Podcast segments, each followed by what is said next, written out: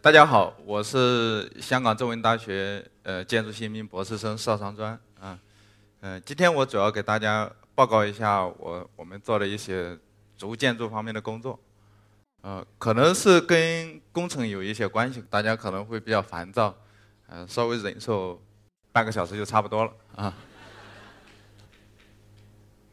呃，那我跟竹子结缘呢，是跟以下这几张片子有点关系，因为我以前，呃，嗯，一直做志愿者，就是给，呃，这种地方修这种，呃，便桥啊，像左边这张图片就是大凉山啊，右边这个是云南的红河州啊，我们给他就修类似于这种小便桥啊，石拱桥呀、小吊桥啊这些啊，呃，其中。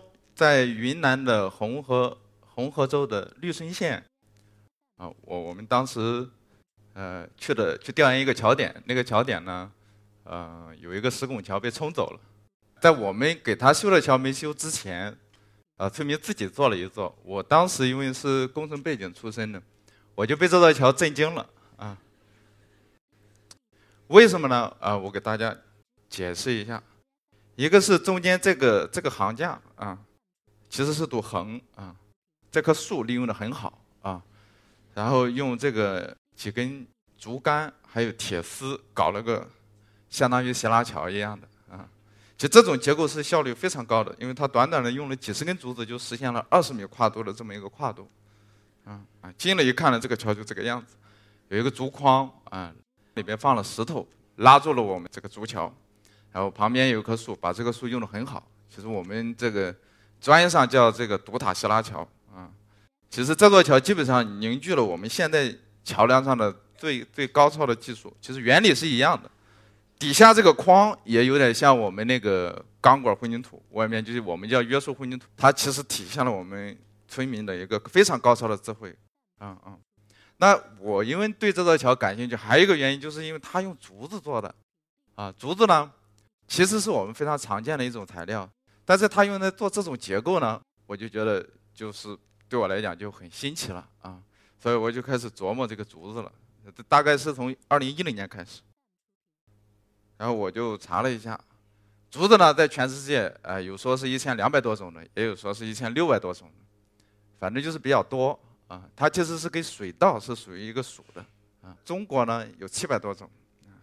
全世界呢，中国的竹林的面积占的也比较多了，大概有在三分之一左右。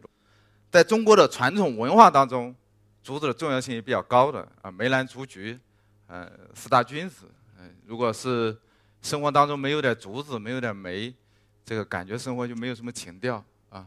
特别在四大君子当中，竹子象征的是正直和虚心啊。我们伟大的诗人苏东坡也说过啊，宁可食无肉，不可居无竹。嗯，意思是说你不吃肉的话，你最多就是瘦了；但是你日常生活当中没有竹子的话，你这个人就很俗啊。熊猫大家肯定是非常熟悉的，但我觉得可能有一部分观众不太熟悉的是，其实熊猫一天吃饭吃竹子，大概要吃十四个小时，它基本上一天可以吃大概三十多斤的重量的食物。排泄粪便二十斤左右，所以它一天到晚基本上都是在吃。所以你到动物园看的时候，它基本上除了睡觉，就是在啃竹子。哎，它吃的这种竹子叫箭竹，其实也没太有什么营养，所以一天它得吃那么久的时间。我觉得可能它是因为不想到生物链上去竞争了，不想到社会上竞争了。所以他挑了一种大家都不吃的东西，也没太有营养的东西，一天到晚在那里啃。然后竹子呢，还有几个比较有特点的，我给大家报告一下。一个就是那个我们云南的呃沧源县有一种竹子叫巨龙竹，是非常粗的，当地人还要把它砍下来，砍一节就可以洗脚，再砍一节就可以当水桶。啊，它直径都可以。达到三十五公分左右，特别高原地方，我们西藏那些地方也有，有一种实心的竹子，它还可以坐自行车，这个强度非常好，长得也比较慢，哎，它就是因为高原嘛，长得慢，所以它都长成实心的了。啊，还有呢，就是我们浙江啊，还有一些工厂，它在生产一种下水管道，是把竹子泡成竹篾、竹丝，再用环氧树脂一种胶把它缠绕起来，做成下水管道。啊，竹子的柔韧性比较好，也有一些把它做成几十米长的风力发电机的叶片。啊，因为柔韧性比较好，它可以在上面甩，一甩就可以甩十年。啊啊，对。那竹子有什么特点呢？一个就柔韧性比较好，嗯，我基本上很少看到有竹子被风吹倒的，哎，包括台风。然后它生长速度也比较快，嗯，像一般的树呢，都是三四年左右才能成材，最快的速生林也得十多年。那竹子呢，一般三五年就差不多了。可能有的观众也也看过，它呢没冒出来之前，它在底下的时候要沉浸四五年才能冒芽，冒出来以后最快的速度，像毛竹一天可以长一米到一米五，啊，但它有一些缺点啊，它比较容易开裂啊，这个爆竹爆竹嘛，它容易爆开啊，还有放在户外的话，一般管个一两年就就差不多就烂了。嗯，生长尺寸也不太统一，跟我们如果做工程的话，跟我们常规的材料，钢特别钢管，嗯，均匀性也不好。哦，在工程上介绍一下它的以前的应用的案例啊，一个呢就是我国的五大古桥，这个叫安澜桥，在四川都江堰，啊，这个桥呢是清朝嘉庆年间一个何先生修的，但他修桥的时候不知道怎么回事，他没做栏杆，所以后来晚上有一个醉汉。就掉到桥里，掉掉下去了，冲走了。他本人也被判了死刑，处死了。然后他的夫人何夫人为了给他雪冤，就把后面这个桥加固了，然后也做上栏杆。后来这个夫人也也也不知道去哪里啊。所以这个桥在当地老百姓也叫夫妻桥。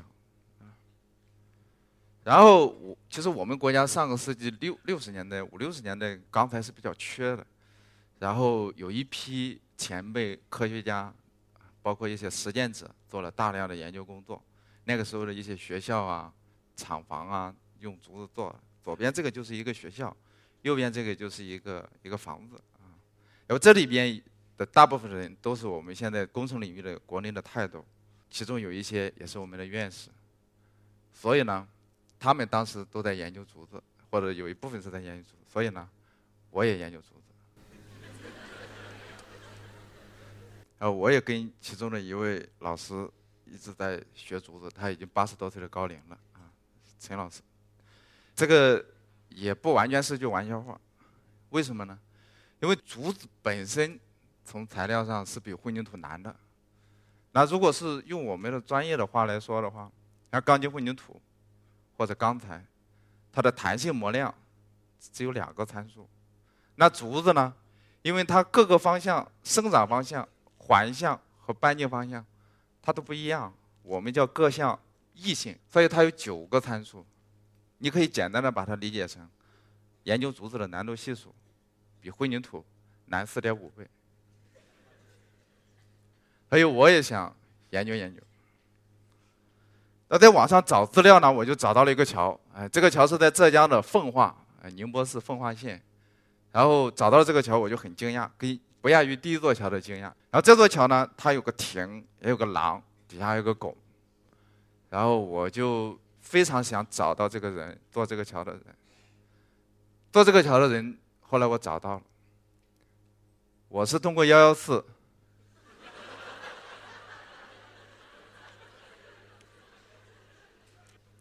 找到了村长，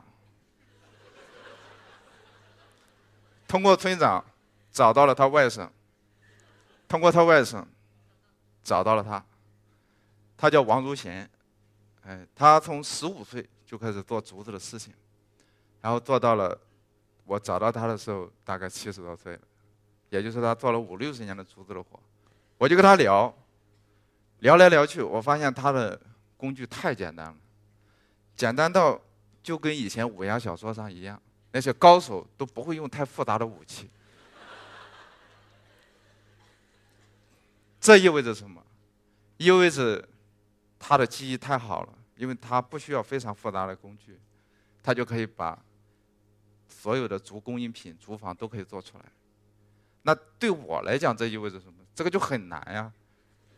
他不太有利于我开展研究工作，因为他我所有的功力都在他一个人身上，这个就很难推广嘛。啊，后面我也针对他的工具系统的梳理，搞了另外一套工具，后面再说。国外也有一些，埃塞俄比亚有一个区域，名字因为太长了，那个我也记不太住。反正大概意思就是，他这种跟洋葱一样的房子，啊，是当地百分之七十五的人，农村的人是住在这里面。表皮是用竹竹皮编的，里面是用竹骨架做的。看右上角这个图，然后人畜混居的，里边是有竹骨架，嗯，然后他们的财产这些牛啊羊，他也会放在房里一起。其实卫生状况不太好，我们也跟那边的大学其实有有一有一些合作，怎么样想让。里面的通风好一点啊，这些，我也找了一下我们亚洲的、东南亚的，就是泰国的一个贵族学校，啊，一个篮球馆，啊，这个也挺好。还有国际一个国际著名大师叫武宗义，他也做了竹建筑，一般在旅游度假区啊，他做了一些啊，也比较精美，跟艺术品一样。但是我觉得这个可能对我来讲，在农村。呃用它这种来修可能不太合适，可能造价比较贵一点，所以呢，啊，我就想看看怎么样做农村的事情。下面我就以两个桥和一个馆来简单的介绍一下。第一个桥呢是位于重庆的渝北区兴隆镇，其实距离重庆机场不太远，大概好像只有四十分钟左右的样子。我当时为什么找这个点呢？两个原因。一个呢是，我第一次做竹桥，心里其实还是有点打鼓的，没太有底，想找一个距离市区不太远的，啊，最好是离机场不太远，以后我回去呢还可以时不时去看一眼，有没有什么问题，有问题我及时发现，在被他们发现之前我先发现。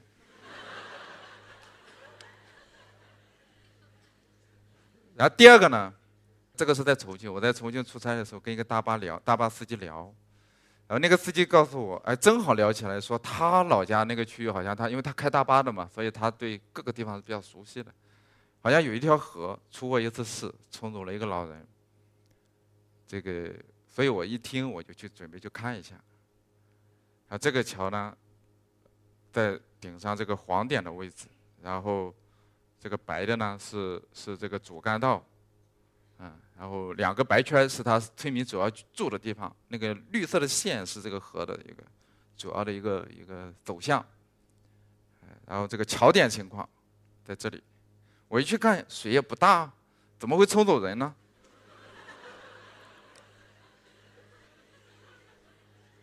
后来我才了解到，因为平时这个地方他们就是用个小石板过河，然后一下雨，特别是西南山区，完全不一样。变成这个样子了，嗯，然后我猜当时那个老人可能是因为觉得自己能过去，趟着水然后冲走了。我们就开始琢磨了，怎么样修这个桥。先想一下用哪种竹子。前面提到了，竹子有一千多种，那么多，选哪种呢？然后长江以南有一种竹子，我们觉得比较合适，就有的地方叫南竹，有的地方叫毛竹。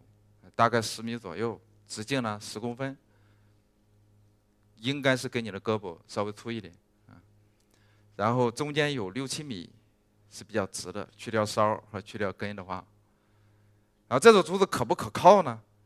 虽然十面埋伏上那些演员老是在上面飞来飞去，我们也查了文献，但是还总不是自己去试的，还是想压一下看一看。我们就取了一些事件，在实验室里压了。你仔细看这个动画，爆开了，啊，这个是多大的压力给它爆开了呢？啊，十五吨到二十吨左右。这意味着什么？右边这种工程车装满土大概五十五吨，也就是说，它的轮子底下支四根竹子，小短柱，这辆车就可以撑起来了。有了这个实验，再加上那些。文献上再加上十面埋伏的电影，我们心里就有底了。啊，就开始设计了，做了个桥，简单的样子，搞了个拱，因为那个看浙江那个老先生搞了个拱，然后我们又怕被被雨淋到，然后也搞了个屋顶，哎，竹子呢跟木头是一样的，是一种有机材料，啊，木头呢有一句话，就是干千年，湿千年，不干不湿，管半年，也就是说它。最好不要让它反复被太阳晒到，又被雨淋到，又晒又淋，它就很快就坏掉了。最好就是能够，要么就一直泡在水里面，要么就是一直干燥着，跟故宫一样。所以，我们也搞了个这个屋顶。然后，因为心里没底吧，所以就在实验室里反复的去拼装、去压呀、去折腾啊，也浪费了很多竹子。最后就把这个桥呢。做成一块一块的，一车就拉过来了，然后放在地上，跟玩具一样拼上，然后就搞成右下角这一个一个骨架，然后就咔给它吊上去了，上上屋顶，就这个样子了，啊，然后藏在我们的草丛中，里面是什么样子呢？里面是这个样子，哎。比你家的床刚好宽半米，所以呢，周围的村民夏天的时候，因为底下有水会比较凉快，把被褥铺在上面睡觉，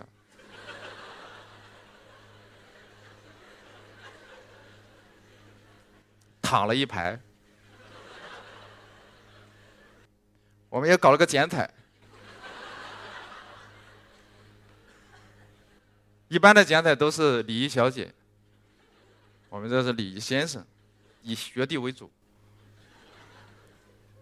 这个桥做完了，反正不管三七二十一，搞了一座，其实我心里还挺高兴的。我就请我香港的导师吃了个大餐，重庆小面，他很高兴，后面就更支持我了。所以以后搞商务接待，还得重庆小面。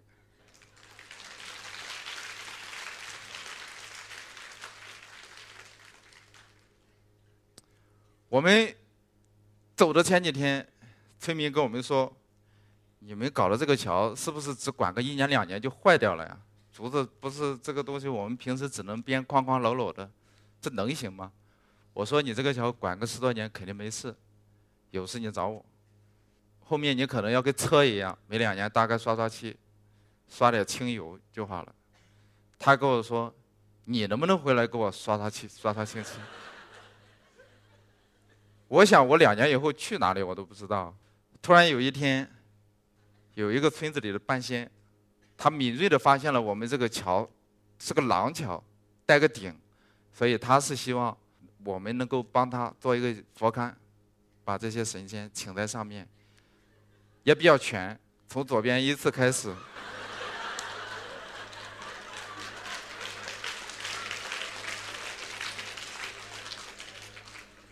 财神。如来、观音、土地爷爷奶奶，我其实有点犹豫的，因为我担心请上去了以后，我的当时都在想，是不是在旁边搞个小亭子，放在旁边，因为我怕在在上面以后，他们在上面烧纸烧香，别把我的桥给我烧了。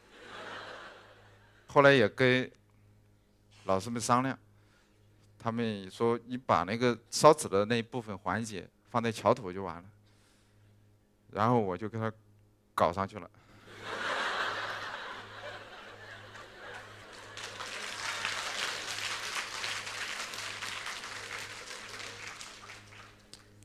而且，我第一个给他们半仙一起认捐了。然后我跟半仙及半仙的亲戚，还有村书记，嗯，都认捐了。他们为了感谢我，把我的名字放在第一个，一百块钱在这里。有了这些神仙的加持以后，我们这个桥气质完全就不一样了。因为修桥过程当中，村子里极极极个别的一个人，时不时的找我们点麻烦，他后面也不找我们麻烦了，因为找我们麻烦，本质上讲就是找他自己的麻烦了。这个桥呢，也变成了一个社区中心了，实际上它变成个庙了，啊。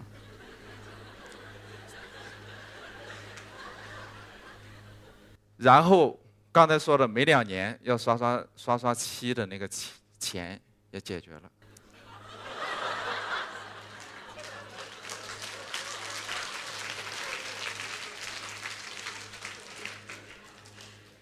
附近的几十里的范围的村民排队上桥，十元起步，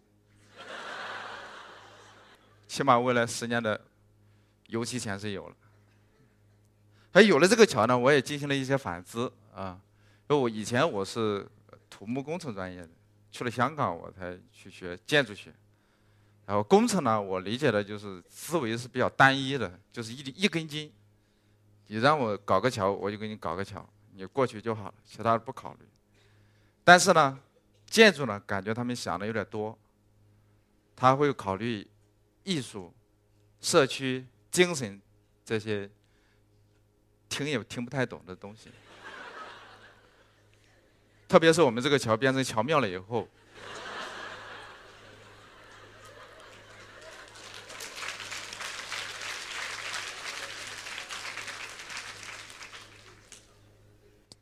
我想的就是下一座桥，我要刻意的加一点听也听不太懂的东西。哎，我们开始搞第二座桥了。第二座桥跟第一座桥在一个镇上，也是不太远。然后右边也是这个村子的一个基本情况。其实这种村西南片区还是挺多的，南方。然后这是那个桥点的位置啊。平时呢，一一排小竹排，一下雨竹排就没了。这个桥点呢，水也会涨，哦长呢二十多米，啊，水比较清，因为这个是重庆市区主城区的一个水源地啊。这个地方还有野生娃娃鱼，我们也想着在第二座桥加的这个研究的内容，因为第二座桥呢跨度也大了，也想我们研究研究怎么连啊，什么能更稳固一点。其实呢，这个竹子呢耐久性不好，主要是这几个方面，一个是它，它其实跟水稻是一个科的。一个属的，它里面是有糖分的。冬天砍的里边糖分很少啊，不是冬天砍的竹子里面糖分多，虫子就喜欢吃它。然后呢，这个它有竹节，里面有枪啊，然后空气啊，外面的一晒啊，它容易爆开，叫开裂爆竹。里边又有霉菌，所以我们就针对这几个问题啊，有一些工艺，比如说我们用火煮。煮的话，把一些化学物质也放在里面，把虫卵也煮死了，然后那个霉菌处理了，还有有高压浸泡，这可以快速的把我们的处理液注进去，先真空把里边的青竹子的水抽出来，啊，再就是碳化，碳化在一百六十度左右的时候，里边的糖化学键就断掉了，它就不是糖了，啊，然后里边的虫卵当然也就高温杀死了。我们也系统梳理了一下各种各样的连接啊，左边这些大部分都比较传统的，基本归为两类，一类用竹签，可以把它理解成快连，再就是捆绑，其实这两种方式是不太可靠的。东南亚一些度假风的也主要是这种方式啊，它主要时间长了容易松动，然后竹筷子呢它比较细也容易断掉了。我们呢就给它系统的梳理了一下。就想着啊，用一些现代的金属件啊，或者是现在连接件来做。比如说，我举个例子，你看这么好的一个竹子，就靠这一根小竹棍连起来，其实是可靠性不好的。包括中间这个弧形，看起来简单，没有个十年的功力，你也切不出来的，也比较麻烦的。所以我们就搞了一套东西，然后把一根钢管从中间劈成三半然后切一小段放在底下这个竹子上，然后上面又焊了一个小方管然后又插了一根螺杆，螺杆里面套了个圈，大概是右边这个圈。你可能没听懂，不过这不重要，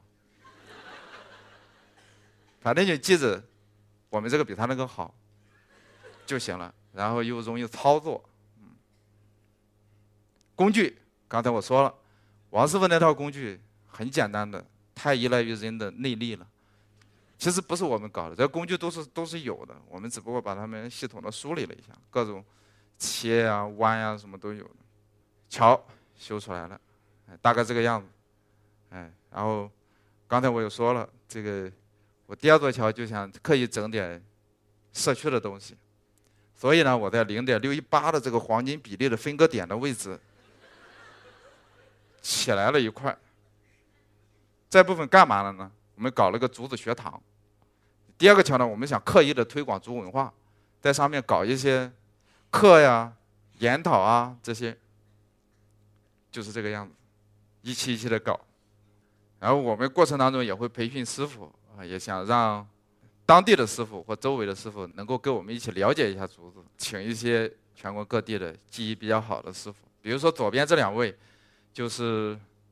安徽和浙江的这两位师傅，一位姓吴，一位姓汪，他俩功夫比较好。呃，他俩经常 PK 啊。呃，后来我们发现，左边这位师傅汪师傅，他是高空作业，还有切那种比较复杂的断面技术高一点。右边这位蓝衣服的师傅，他是力学概念或者感觉相对好一点。有一种结构的感觉，可以做大一点的东西呢。它有一个基本的思路，啊。在右边这两位是我们在当地请的，是想培培训他们的，嗯，授之以渔嘛。然后再就是刚才我提到那位汪师傅，就做了五六十年的，啊。我本来是想请他，因为我觉得他水平是是更好的，但是请不来了，因为那个，呃，他儿子把他的身份证藏了，啊。因为觉得年龄都七十岁了，还出来干啥呢？但我们觉得他身体还挺不错，其实，就是有点可惜了，啊。所以有了这个桥呢，我也开始有了一点反思，又有点反思了，啊，呃，其实以前我们做公益、做做那些扶贫啊，都会找类似于大凉山这种地方。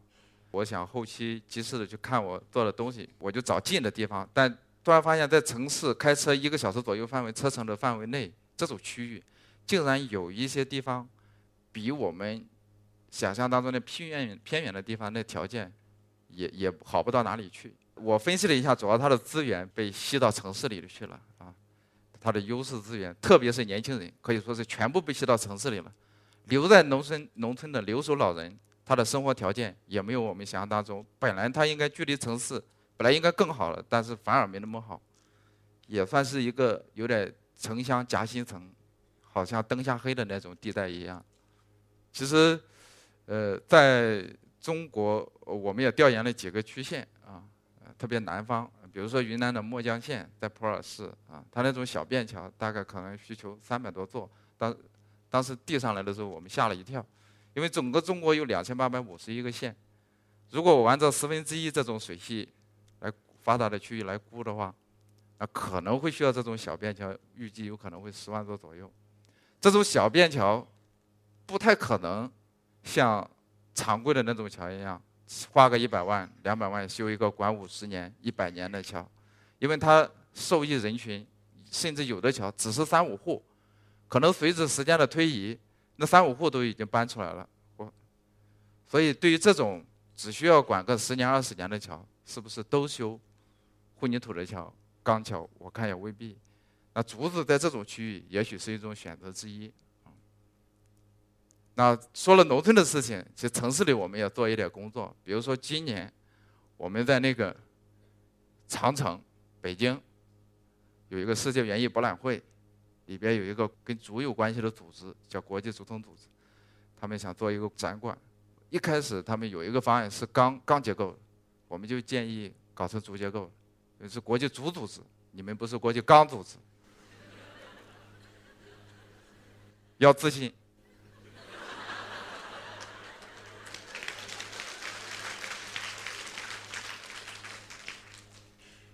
我们就跟重庆大学、还有清华大学土木系一起，还有一个意大利的一个设计师一起做了一个现代的馆，就是这个馆，里面是这个样子，都是跟竹子有关系的。